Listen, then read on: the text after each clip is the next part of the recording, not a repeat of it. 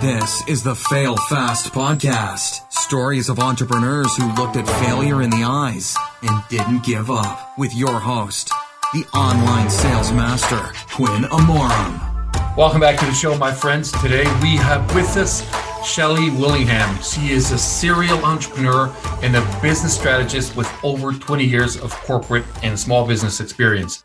In 2003, Shelley founded the National Organization for the Diversity in Sales and Marketing. In 2006, she partnered with Fortune magazine on a special diversity section highlighting her work in this space. Uh, she went to found uh, Visions and Passions International. This is in 2017. She joined the uh, diversity movement. She is the VP of Business Strategy. Uh, she is also currently launching something uh, pretty soon. Actually, the two projects, I believe, but we'll get into that uh, here with Shelley. So, Shelley, welcome to the show. Thank you for having me. Glad to be here. I'm glad that you are here. So it's a big pleasure having you here, and um, there's going to be so much to talk about. So you started over 20 years ago. Uh, how did you get into business? So when I went to college, I, you know, I think it's interesting how we expect people that are 18 years old to make decisions about what they're going to do for the rest of their life. um, and I really had no clue. So first I said, okay, I'm going to be an attorney. And then junior year, I'm like, I don't want to be an attorney. And so all my friends are going to grad school and business school. And I did not know what I wanted to do. So I actually, my first job, now this is not on my resume or LinkedIn or anywhere because I don't really share this. It's a mm. secret. But my first job was at a place called Great Expectations. And that's dating me a whole lot. But Great mm. Expectations was a video dating service. Wow. so basically, um, yeah, that shows you how old I am. But it was a video dating service. And so I was selling a membership. I would sell, um, you know, people would come in, they'd buy a $1,500 membership to be able to access our library of people that they could date. So um, that's where I really kind of found out I was really good at sales. And um, my first official job that goes on the resume was with Pitney Bowes, and I was selling um, mailing equipment for Pitney Bowes. And so, doing really well in sales. And then I started looking at all these quotas that I was breaking and thinking, you know, I can do this for myself. So I started um, a sales and marketing consultancy, if you will, called Creative Strategies Unlimited in the early 2000s. That was to help sales leaders build their sales teams, do sales training, um, create compensation plans, things of that nature. And then that kind of shifted into more of a marketing aspect. And so one of the clients that I had was looking for ways to market more effectively to the Hispanic segment. There were a lot of Hispanics that were moving into the area where I lived, and I couldn't find anything to help support that effort, short of just putting something in Spanish, right? So I, that's when I created the National Organization for Diversity in Sales and Marketing and started helping corporations recognize the increased purchasing power they were that that uh, diverse segments had, and how if they weren't marketing and selling to these groups effectively, they were leaving money on the table. And so, by opening the door that way, that led to more conversations around diversity and inclusion, and that's kind of how I ended up it's my first business that I started that was super successful, got me into Fortune, but also I lost everything that I had from that business in 2007, 8 when the market crashed and had to figure out what I was going to do next. Oh, so 2007 was was not very good for a lot of people throughout the world. 2007 and 8. So, yeah. do you mind sharing with us like what happened to you during that time? Yeah. Absolutely. So at the time, business was going very well. I had like 15 people working for me. Business was great. And my largest client at that time was Merrill Lynch, and they made up 75% of my business. So the first tip I would give any entrepreneur listening to me is never let one company make up so much of your business. Um, but they were bought out by Bank of America. And with all that stuff that happened in 2007, diversity, multicultural programming, all those things stopped being a priority. So I had these 15 people working for me that trusted me, that depended on me to feed and take care of their families. So I cashed out my retirement. I didn't pay myself. Um, I used my savings to continue to pay them for as long as I could until there was no money left. And so when I say no money left, I mean, I was broke, broke, not rich people broke down to my last $100,000, but I was broke, broke. And so during the time of building my business, my husband and I built our dream house and had a kid and dream vacations. Everything was fantastic. And all of that went away. And so I was living in a house. There were so many foreclosures back then. So I was living in a house for like two years and hadn't made a mortgage payment. Oh. And I remember just trying to figure out what is going to be my next? Driving a Mercedes that I hadn't made a payment on, make sure I parked it in the garage every night so the repo man didn't come get it. And I remember driving to social services and parking in the farthest back end of the parking lot so no one would see me because I didn't want them to think I was trying to scam social services. I was trying to get help to support my family. So it was a very, very dark time. And I remember thinking, okay, what is my next going to be? And when I think about my business, that when it was at its height, I was traveling a lot. So I would get on a plane on Sunday, maybe come back on Friday. At the time, my son was three years old, and I can remember him standing in the doorway watching me pack and often crying. And so I said to myself, whatever I do next, it has to be something that doesn't take me away from my family. Because I'm also in the middle at this point of my marriage falling apart. So everything was kind of happening at one time. And um, I made the decision to coach and help other small business owners and entrepreneurs on a couple of things. One, I can show you how to build a business from absolutely nothing, but I can also show you all the mistakes that I made and show you how not to do that. And so if anyone had ever told me I'd be coaching or helping entrepreneurs, I'd be like, yeah, right. But that's kind of what that journey led me to do. And I am absolutely loving every minute of it. What a, what an incredible story. And that just goes to tell you that not that you already didn't know that, but we never know what's going on inside somebody, somebody's closed doors, right? They they could have, be all smiles outside, driving the Mercedes like you, but wow, only only they know, right? What what's really going on. How did you feel during that time? Is that did you have a big ego? So did you uh, suffer from that, or did you? I don't know. Did you feel shame, or was it like, okay, I'll get back, I'll get back up soon? Oh gosh, that's such a great question. I yes to all of the above.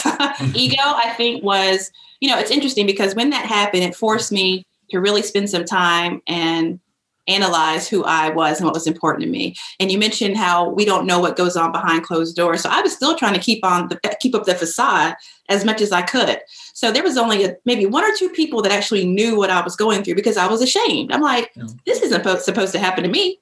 I did all the right things. I, you know, went to the right schools. I, this is not supposed to happen to me. And then I really had to get quiet and still with myself and admit some things that I didn't really want to admit to myself. Number one, I realized that chasing money, that's what I was doing. I was chasing money. I wanted to have the biggest house with my friends. I wanted to drive the best car with my friends. And I didn't think that I was that person that cared so much about what people thought. And when I came to terms with that and realized that's not really who I am or who I want to be, and really evaluated my core values and how I wanted to live my life moving forward, I realized that chasing money and all of those things were not going to be what makes me happy. What's going to make me happy is really following my heart, my passion, and doing those things that I love, and the money will come and it'll show up as long as you are being true to yourself. So that experience, it was horrible. Um, but I wouldn't change anything about it because it did, you know, I wasn't confident that I was going to bounce back, quite honestly. I didn't know. You know, I actually went and took a job for like 12 months. And I said, well, I said I was going to take it for 12 months. I was there for five years.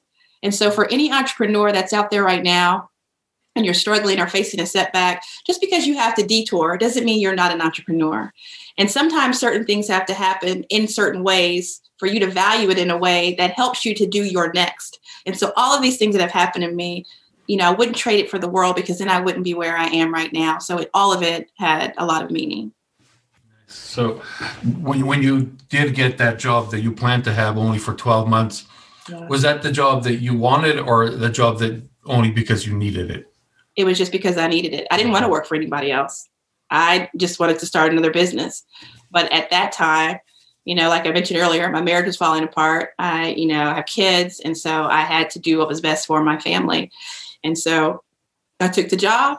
I hated it. but um, but it was valuable. It was a valuable part of my journey. And so again, sometimes we have to step back and do things we don't necessarily want to do to help us continue on the path forward for things that we can't even see that might be coming.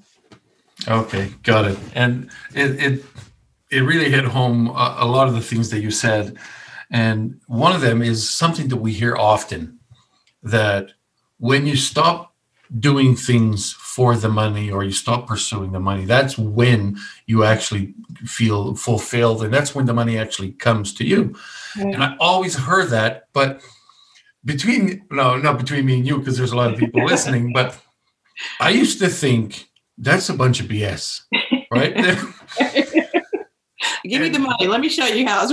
exactly. Uh, give me the money that I'll tell you. But uh, the truth is, when things changed in my life and I had different priorities, that's when it actually started to feel good and then the money started coming in.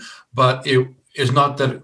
Uh, at, at no point did I not like money. I always did. I just didn't go do it for for it. And so, for those that are listening that hear this all the time, um, I don't think it's a coincidence. Right? I don't think it's coincidence I, because I did think oh, maybe that person did like okay, Bill Gates. He did what he liked. Coincidentally, right. it turned out to be a good trend, and he made a lot of money. So. Uh, it's often not a coincidence. It's it's the way it's meant to be. So, right. um, now, when did you realize, Shelley, that okay, things are going to be okay? Or did it take a long time, or how did it go for you? So, um, and you know, for me, I would. I remember sitting outside on my uh, deck, and when things were really bad, like you know, the IRS is calling because oh, the IRS money. um, you know, the the banks are calling because of them. And it was just it was bad. And I remember sitting on my porch. And whenever I would do that, I would always see a butterfly. Always see a butterfly every time that I felt like things were at their lowest. And it and if you if my personal logo now has a butterfly at the end of it, because that was kind of my sign that things were going to be okay. Um, it was scary. And it's interesting when you're going through this stuff, you really don't think that you're just trying to make it from day to day, but it was very, very scary. And so I was just trying to do what I knew at the time to get me and my family out of the hole that we were in. When I was at that company that I told you about, that I was supposed to be there for 12 months and was there for mm-hmm. five years, I was like, it, it's maybe it's just not meant for me to, to go back out on my own. Maybe it's just not to be. So I did have those feelings of doubt and insecurity.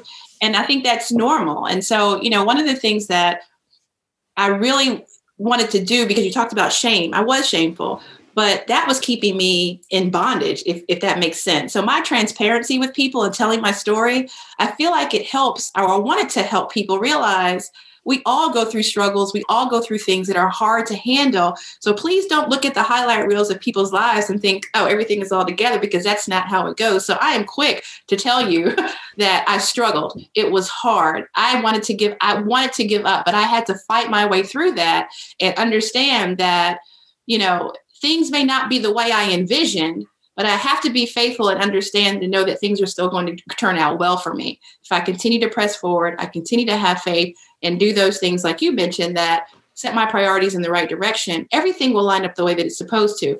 I didn't get there overnight. That took a lot of mirror talk, right? That, you know, inner work and trying to make, you know, to get myself through that dark time.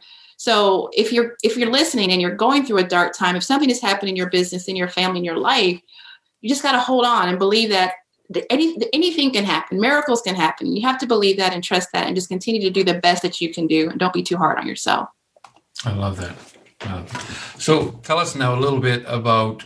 Um, your venture after that, which yeah. was uh, Vision and Passion International. I, I don't know if, if I'm in the right timeline, but is this yeah. correct? Yeah. Okay. So that's good. So, um, so toward the end of my five year stint at that business, I was like enlightened with what I wanted to do next, and that was um, I wanted to create a company, a business, Vision and Passion International, but under this umbrella, just focus on projects and things that I love, that I enjoy.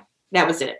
And under that umbrella, I have D- Douglas Alexandra, which is a digital marketing firm. Douglas is my son's middle name, and Alexandra is my daughter's middle name. So that's how I came up with the name for that. Um, I'm also launching a, a women's movement, if you will, called Pretty and Powerful, but just a movement to help women understand so something happens. You don't know this, but something happens after 40 with us women. So it's mm. really being really comfortable in our skin and not being afraid to be pretty and be all and be feminine, but also walking into our power as well. So with COVID that was supposed to launch last year, but we know how things have gone. So hopefully we'll get that launched the way we want to by the end of the summer. Um, and then next month I have a program launching that. It's called Power Your Passion. And that is to help high achieving corporate executives smoothly transition into entrepreneurship. So it is a it's a coaching program, and through Vision and Passion International, I also do retreats. Um, I do a lot of speaking engagements, but I'm always focused on the solopreneur, solopreneur and the small business owner. How can I help them get to the next level? Or if you want to go down that road and just have an idea in your head and can't seem to figure it out, how, how to help you actually make it into something that is a viable business. So everything I do really is really focused on wanting to focus on helping others get to the next level and achieve their goals. Okay, nice. So that means vision and passion is a holding for the others. Then it is okay. absolutely, yeah. Perfect. And now, uh, does that mean that you're using the lessons of your successes and your failures, and you're helping others with that? Is that correct? Absolutely. I believe that's exactly what I am here to do, and I had to go through that to be able to do that and be effective. Do you have any regrets yeah, you know, when I think about you mentioned ego. So my business then took off pretty quickly. And then, you know, being able to partner with Fortune magazine, yeah, I thought I, you know, I thought that I was doing, I was doing it right. And I wish that I had gotten a coach at that time or a mentor. But I think that I was so just thinking, oh, look what you've done on your own. I, it, I didn't even consider that. But I, I think that if I had gotten a coach or a mentor, I would have avoided a lot of the pitfalls and a lot of the mistakes that that I made.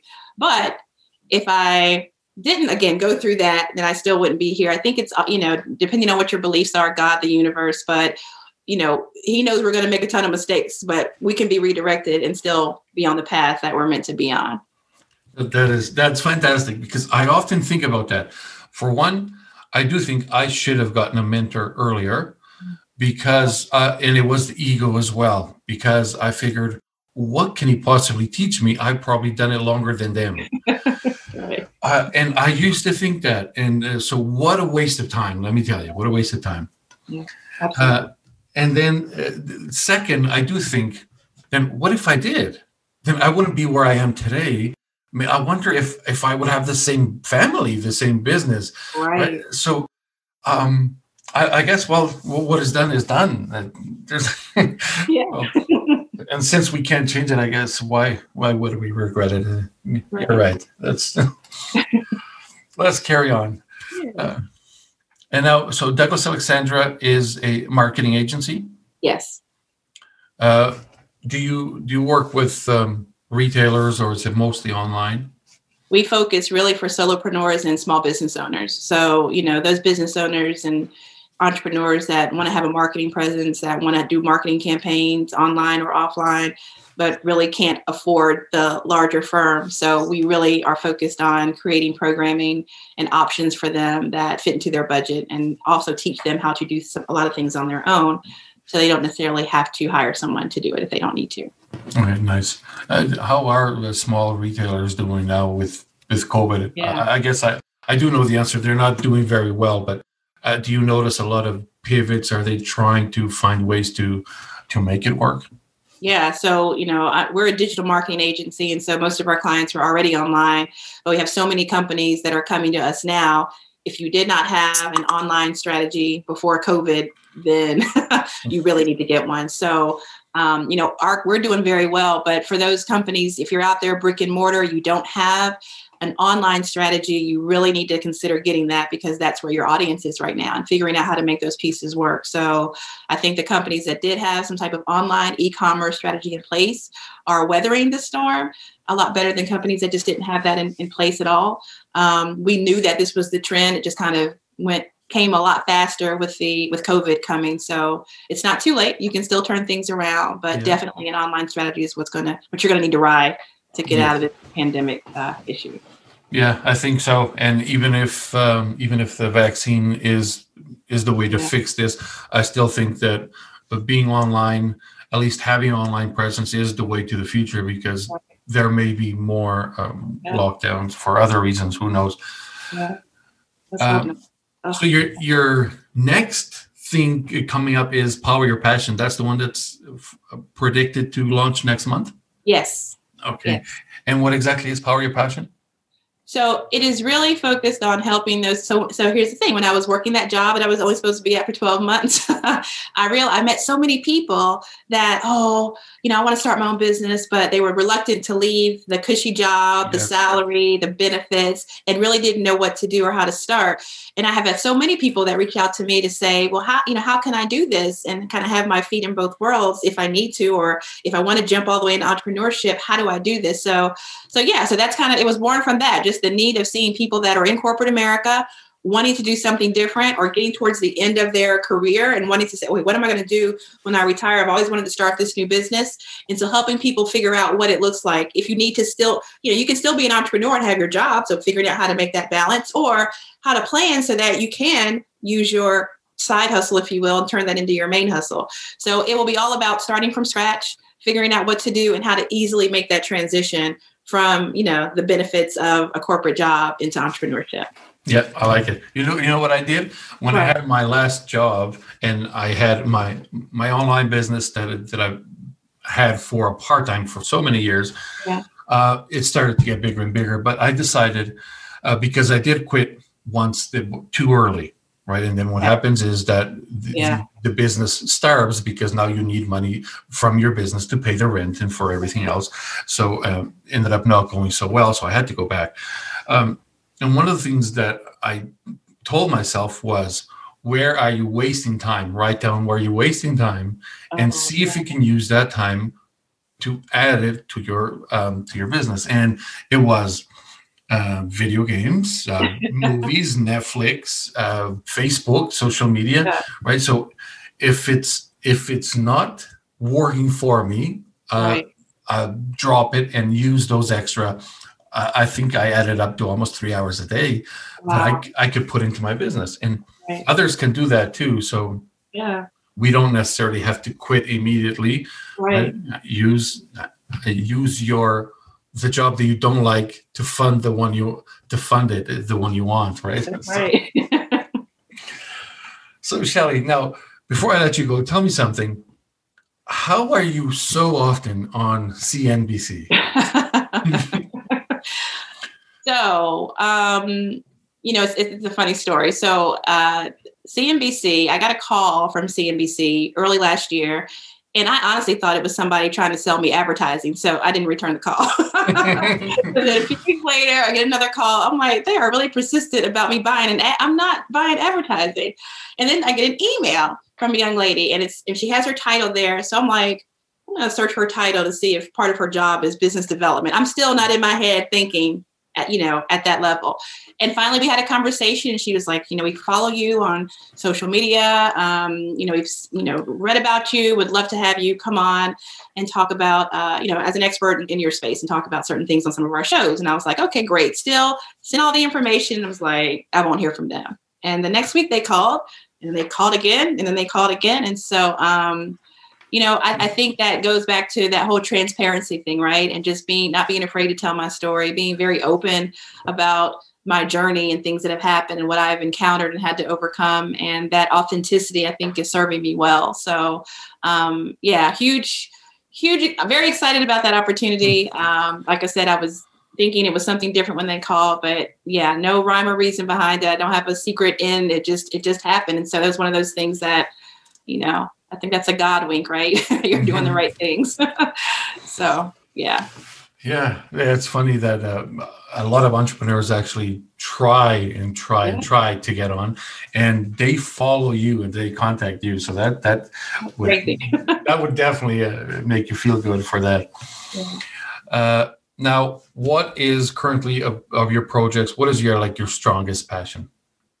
So, um, interestingly enough, when you know I st- my business, the business that I started, the one that got me in fortune, was really focused around diversity and inclusion. And then, um, kind of, you know, when everything happened, kind of veered more often to the private coaching and started a digital marketing agency. But have always had a passion around diversity, equity, and inclusion. And so, um, this summer, when everything happened in the United States with uh, George Floyd, and the world kind of watched that happen um, I was asking myself, what is going to be my role in this in this journey? I felt like I needed to play a role, and actually, um, was trying to figure out what that would look like. And I had been contacted by or reached or a man had reached out to me earlier that year that was um, starting a diversity company and we were just talking about partnering doing certain things but then when that happened he actually asked me to come join his leadership team and i was like well you know i've got a business. I'm not looking for a job. He's like i just i get that but really want you to be a part. Let's figure out how to make it work.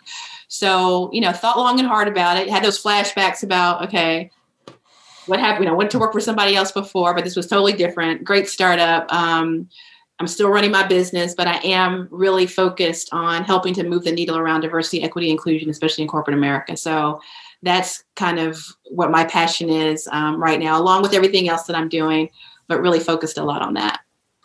That's great. So now, for everybody listening, if they want to follow you like CNBC does uh, and, and, me, uh, how would they go to find you and what links do you want people to check out?